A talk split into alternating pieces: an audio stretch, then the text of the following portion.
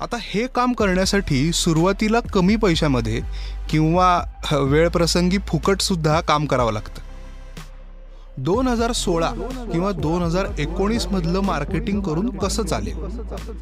Marketing करून कसं चालेल? मार्केटिंग करून कसं चालेल? म्हणजे थोडक्यात अगदी शंभर टक्के अपयश जरी आलं तरी टाकलेली मुद्दल कशी परत मिळवता येईल याचं गणित तयार असतं.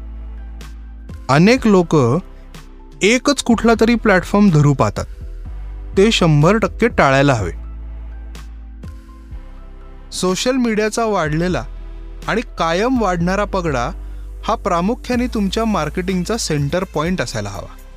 त्यातसुद्धा केवळ फेसबुक आणि इंस्टाग्रामवर मर्यादित न राहता अजून काय काय वापरता येईल ह्याचा विचार करू.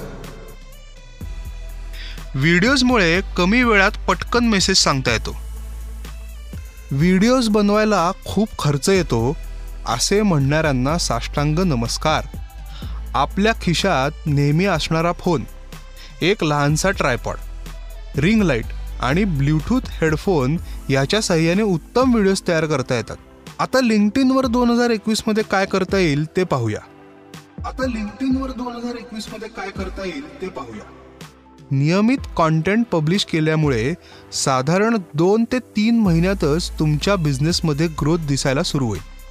ऑडिओ बुक आणि पॉडकास्ट दोन हजार एकवीस आणि पुढील वर्षात सुद्धा ऑडिओ मार्केट खूपच जोर धरेल.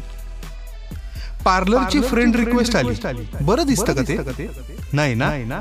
मग त्याचसाठी बिझनेस पेज असा ऑप्शन असतो. शिवाय बिझनेसचं तुमच्या फेसबुक पेज आहे असं म्हणल्यावर ब्रँड जरा प्रोफेशनल दिसतो.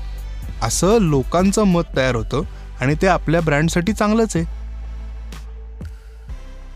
आता यालाच झिरो एथ इम्प्रेशन असं म्हणतात.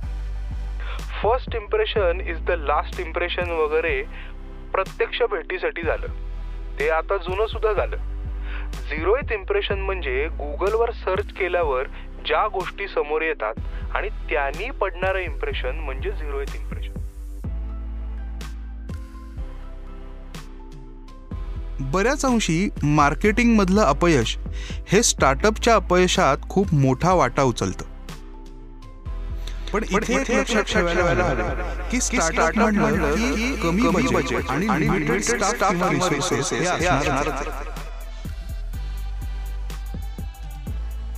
याच सोबत fear of marketing yourself ही सुद्धा भीती असते. तुमच्या स्टार्टअपसाठी सगळ्यात मोठा ब्रँड अँबॅसेडर म्हणजे तुम्हीच असता. तुमच्या स्टार्टअपसाठी सगळ्यात मोठा ब्रँड अँबॅसेडर म्हणजे तुम्हीच असता.